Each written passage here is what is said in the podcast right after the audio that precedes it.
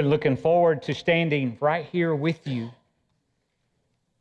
Ever since I last left you here last Sunday morning, it's been a uh, full week for the First Baptist family, and I have been uh, praying for you, and we continue to walk through everything together. Amen.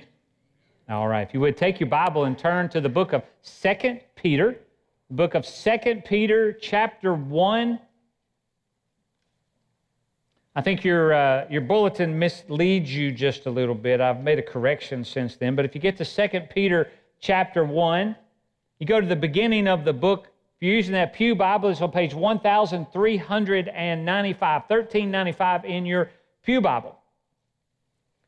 In just a moment, we're going to stand and we're going to review verse 1.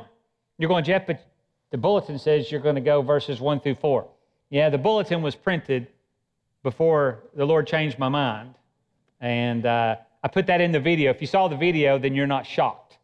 Uh, I went out and did it. So we'll stand and read that. That's 2 Peter chapter 1. When Angela and I go on vacation or on a getaway, sometimes for just a few days, we always make sure that the place that we're going to has is considered well stocked. You know what I'm talking about? You want to go someplace that has all the items that you need for basic cooking and, and, and things like that that you need.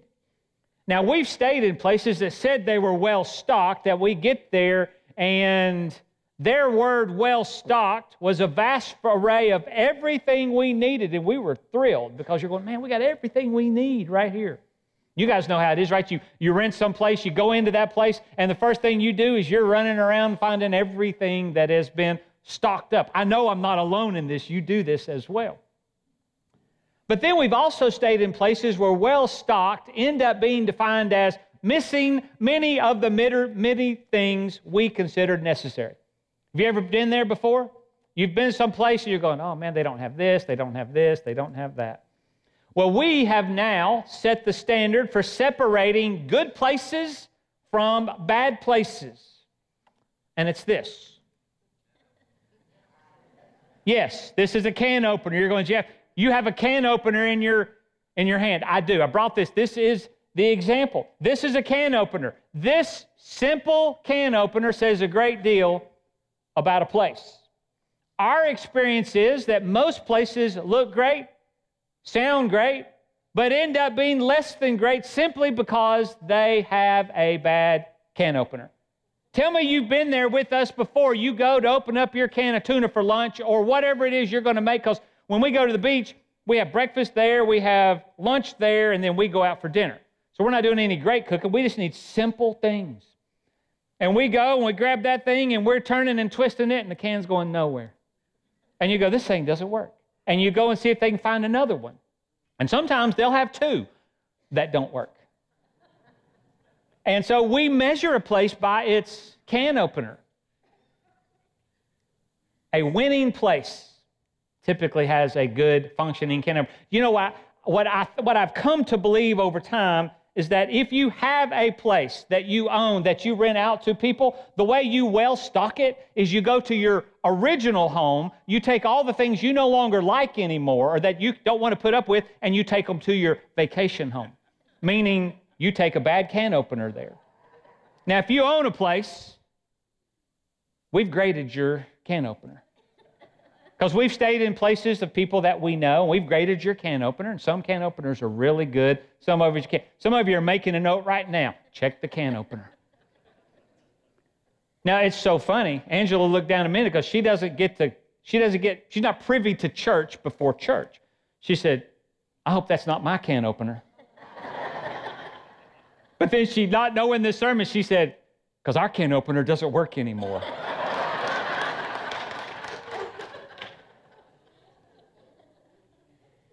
so, what we have learned to do when we go on vacation is we pack everything we need and then we pack a can opener. And then we sometimes just leave it there so that the next people get the benefit of that. You know, it's funny how one simple thing can make all the difference. Now, we joke about a can opener, sorta. It is a, one of those things that, But isn't it funny how one simple thing can make everything different? And so today I mentioned to you that we're only going to cover one verse, but that one verse is so packed that it sets the tone for the rest of the book. Yes, I thought I was going to do verses 1 through 4, but then as I started unpacking verse 1, the Lord had so much placed in that one verse that He said, Jeff, set the tone with this one verse because this one simple verse can set the tone for the rest of our time as we walk through the book of 2 Peter. I ask you to stand with me. We're going to read 2 Peter chapter 1 verse 1.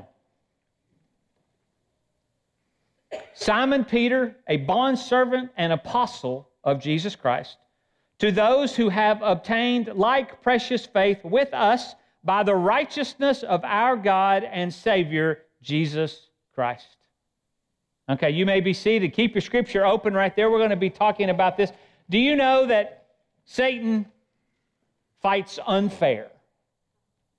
Because as I've made this decision, I will tell you, yes, it's been quite a week. But I believe that this is the singular verse that the Lord wants us to talk about today. But it started off early.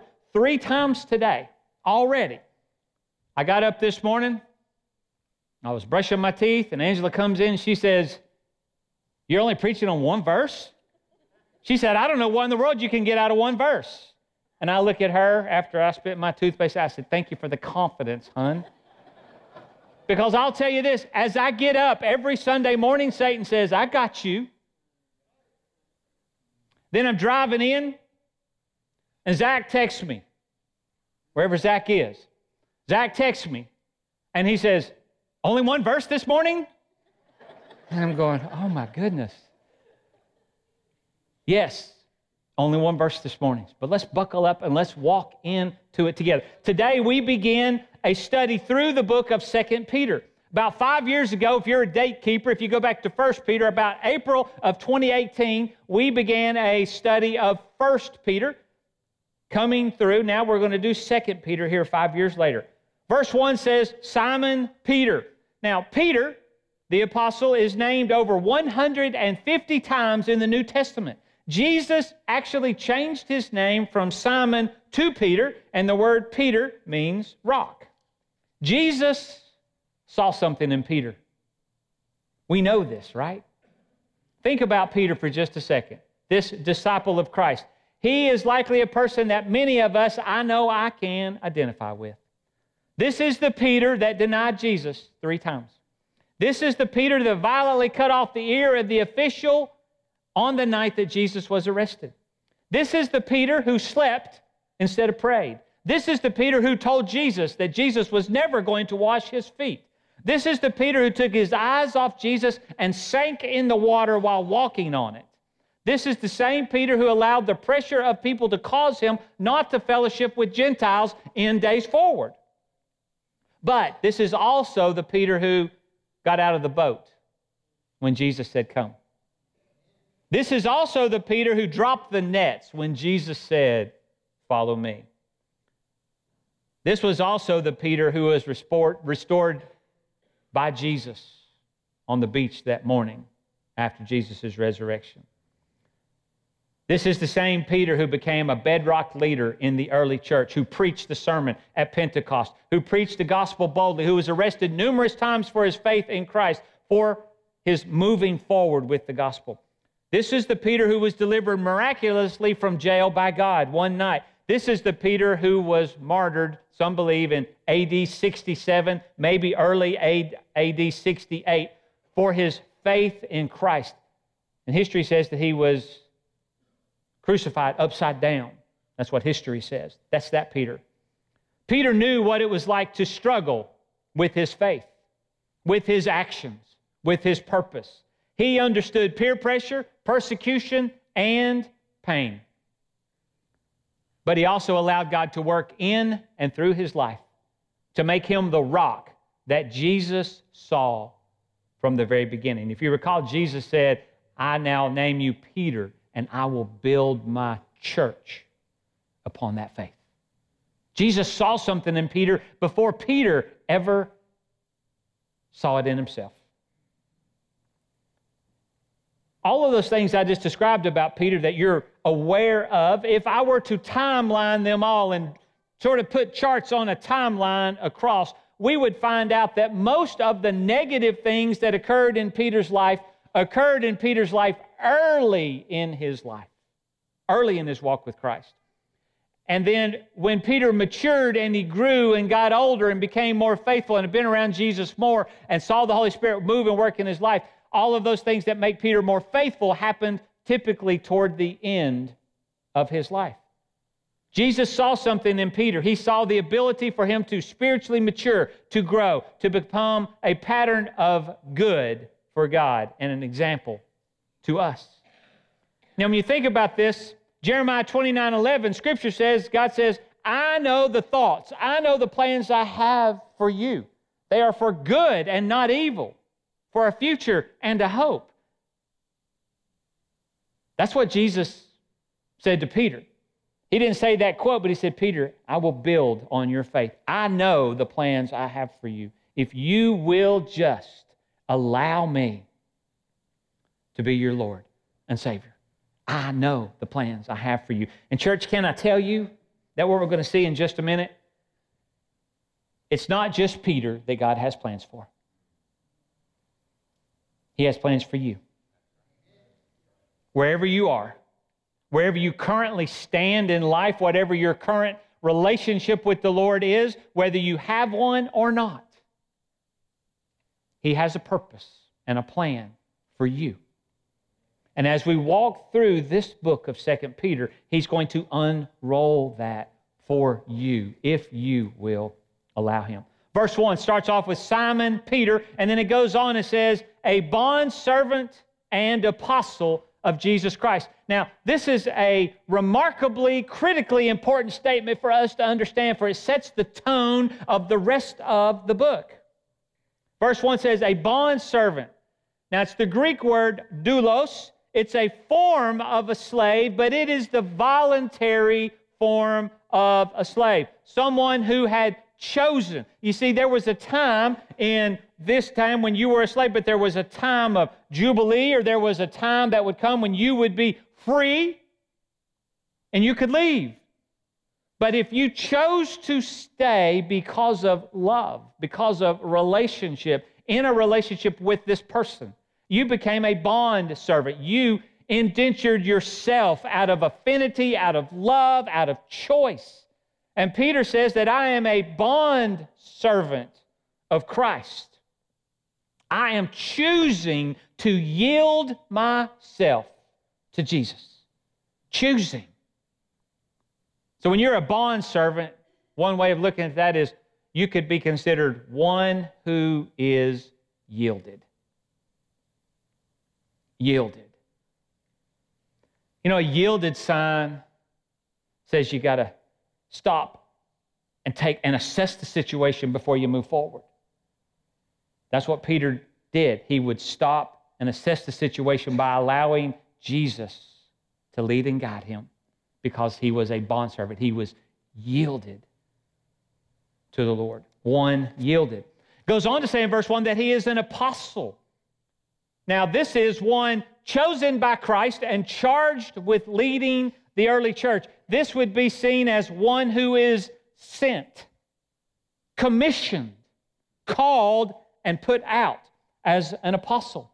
Simon Peter, verse 1, tells us that he was both a bondservant and an apostle of Jesus Christ. Peter's not doing this to validate who he is, he is doing this to validate who Jesus is and the role that Jesus plays in his life. And so early on in this letter, Peter says, Let me tell you what I'm doing here. I am a bondservant. I have chosen to yield my life to Jesus Christ. And I am an apostle, one called and sent by Jesus Christ. You see, the source of all success in Peter's life keyed on him being yielded and being sent.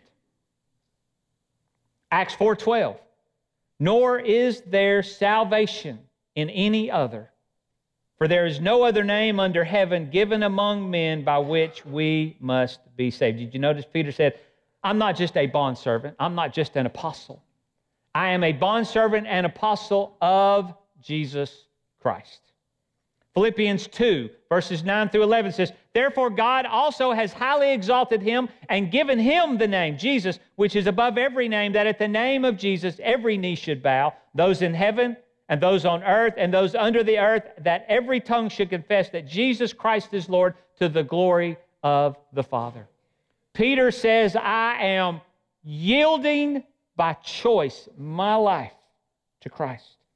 And I am following his call and command as an apostle to go because of what he has done. Do you know Peter recognized that doing anything else in his life except what Jesus commanded him would be a waste of his life? Now, I was given when I walked into the cancer journey, and I have since passed it on. I was given a book going, Don't waste your cancer.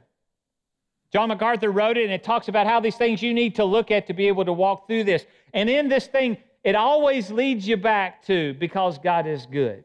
Because God is good. Because God is good. He has a purpose.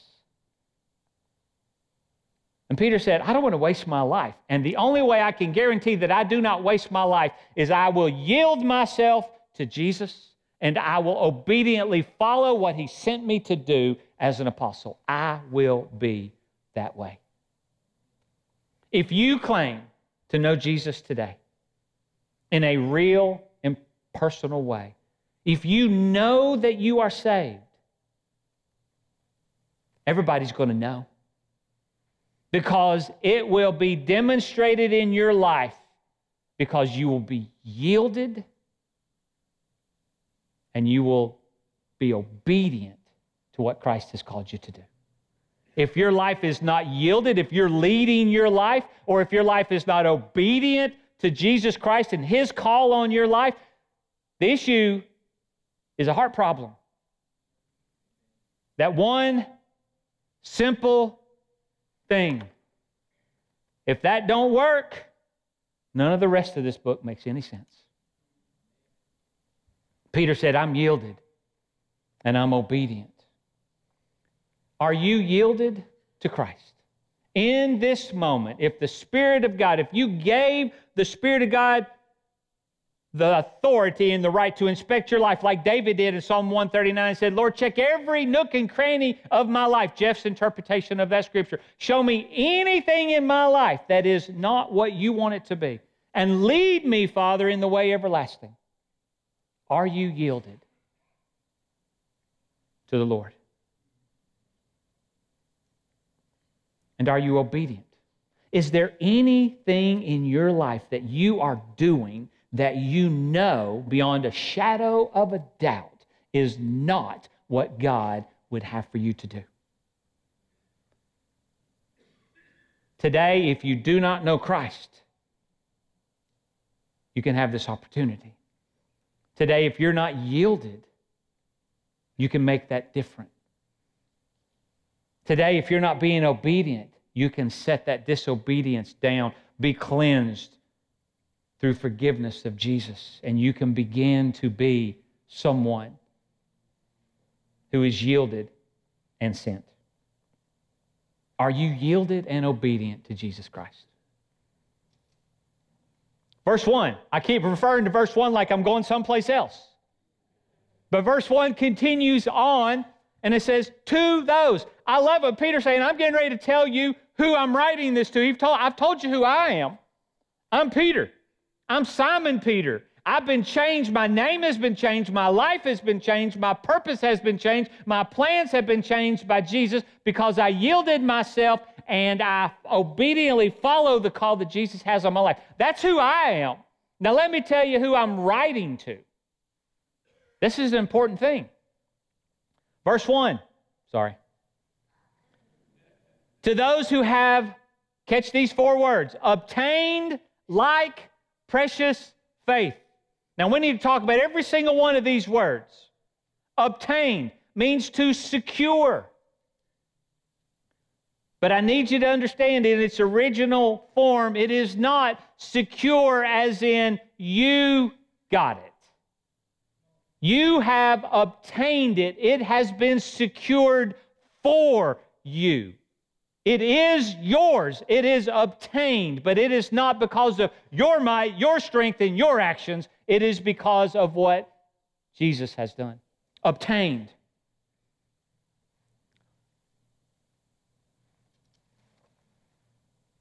Like.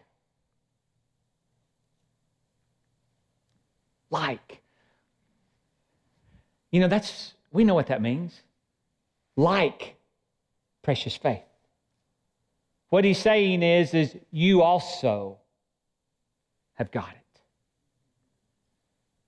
Now, right now, if we took a poll or if we had a time to have conversations with everybody, we would say, you know, how is your faith? Well, I wish I had the faith of somebody. I wish my faith was like somebody else's. I wish my faith. Can I just go ahead and tell you that when you come to know Jesus as Savior, you are given the same faith as Peter like precious faith.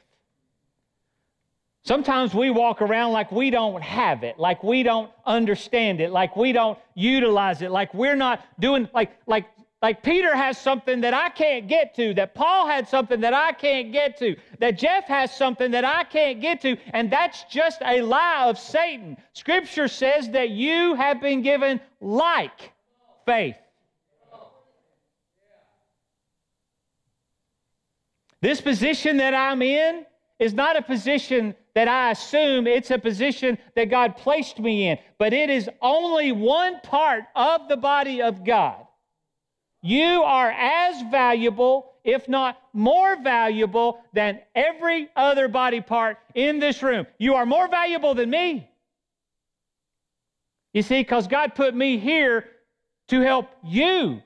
God placed His value in you. And so when you came to know Jesus, you were given like faith. Same faith. Abraham was counted to him righteousness. You got that. Moses, you got that. David, running up to take Goliath, you got that. Peter, Paul, John, you name them, you got that. That faith that you've obtained, you got it faith. Saving faith is defined as trusting in Jesus as a living person for forgiveness of your sins and for eternal life with God. It is a belief that causes us to embrace Jesus as our personal Savior from sin. Hebrews 11 6 tells us that without faith, it is impossible to please God. But this faith that you've obtained that is the same as this faith that you have received is not from something that you've done. It is from something that you've been given. Think about this for a second. Ephesians 2 8 and 9 says this For by grace you have been saved through faith, that not of yourself, it Faith is a gift of God, not of works, lest anyone should boast. Do you know that when you come to faith, I think last week I mentioned miracles, and people, somebody have responded back. Do you know what I think the greatest miracle is? Is to see Jesus change a heart.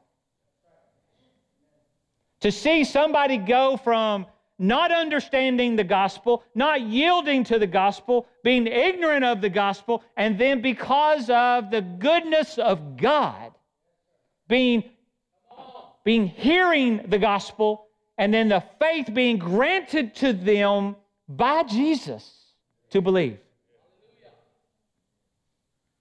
Seeing a life change to go from unsaved to saved, that's miracle. That's a miracle. There is no more important thing that needs to happen in a person's life than that miracle. But faith is not something that you do, it is something that Scripture teaches that you've been given. And you're going, it says, like precious faith, obtained like precious. Precious. I put it here at the end because this was my real eye opening word for the week. Precious. Here's how it was used back in these times, contextually putting that here. Precious is used to describe a foreigner in a country who asked for and then received equal citizenship into that country. That was considered precious.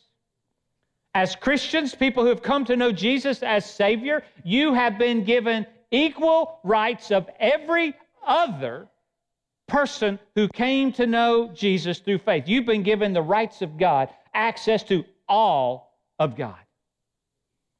Precious. This is not some kind of small thing. You know, that faith that you might have said a few minutes ago, I wish I had more. You've already got it all. Okay, you've got it all. Now, I'm not here saying that you, you know, what you have is you're not utilizing it. You've been given faith, but you've allowed Satan or circumstances or choices to diminish your ability to recognize what it is and to live within that faith.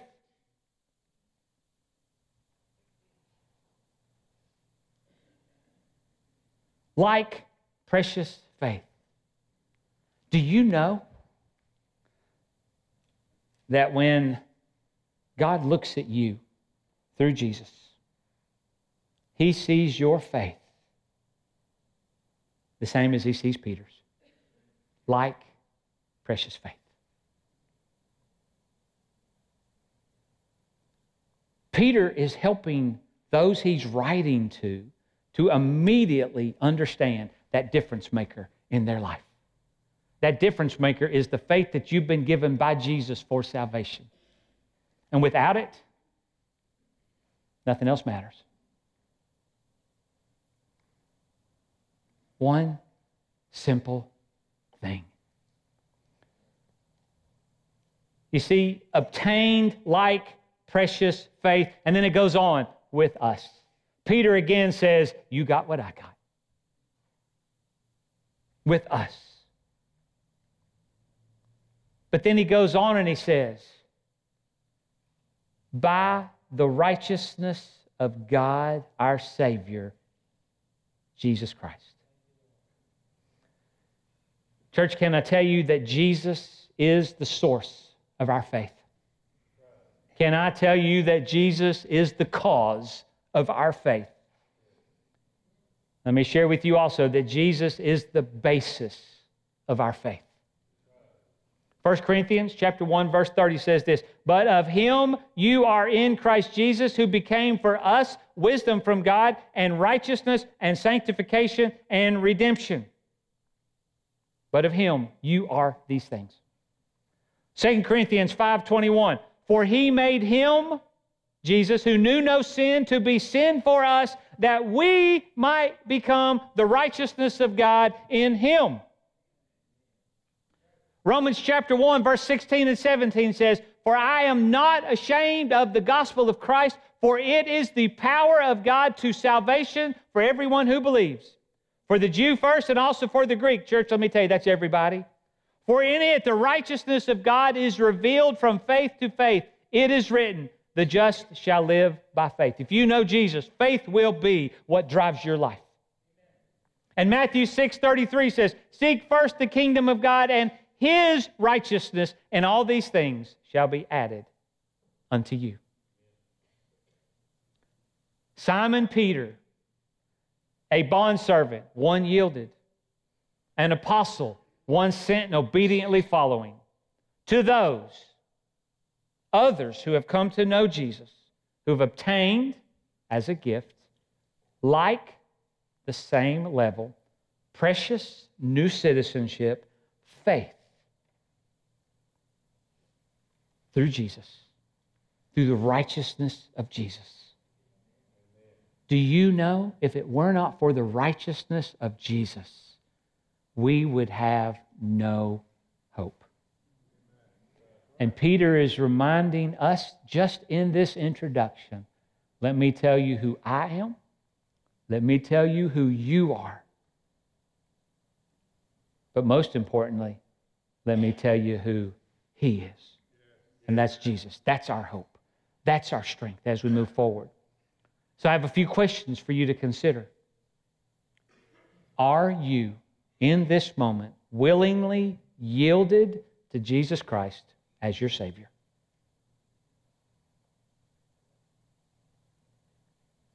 Are you daily obedient to Jesus Christ as your Lord? Do you understand how miraculous and powerful your faith in Christ is?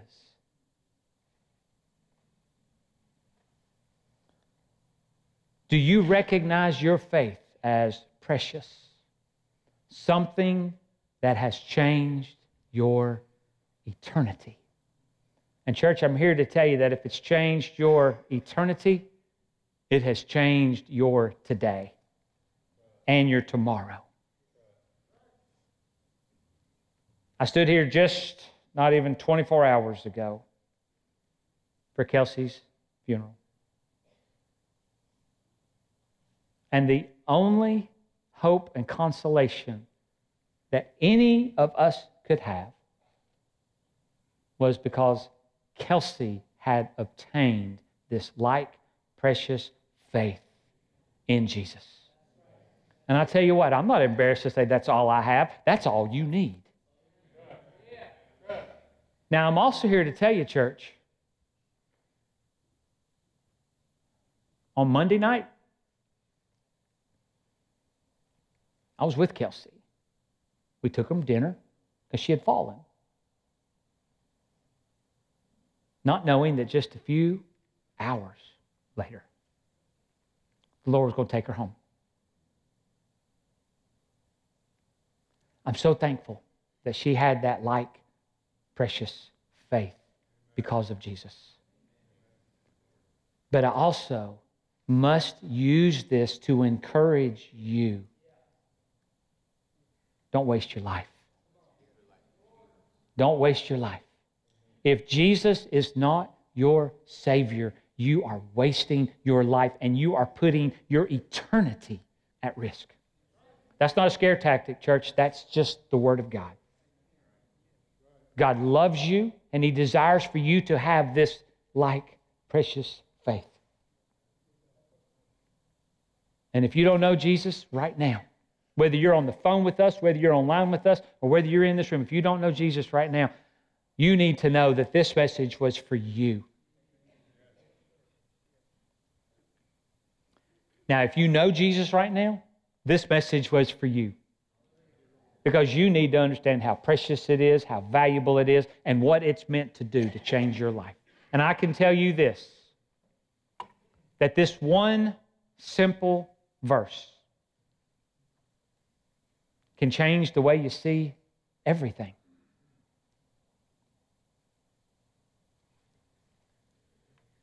I was joking about this earlier. I really wasn't joking. It is very frustrating for these things supposed to do something and they don't do it.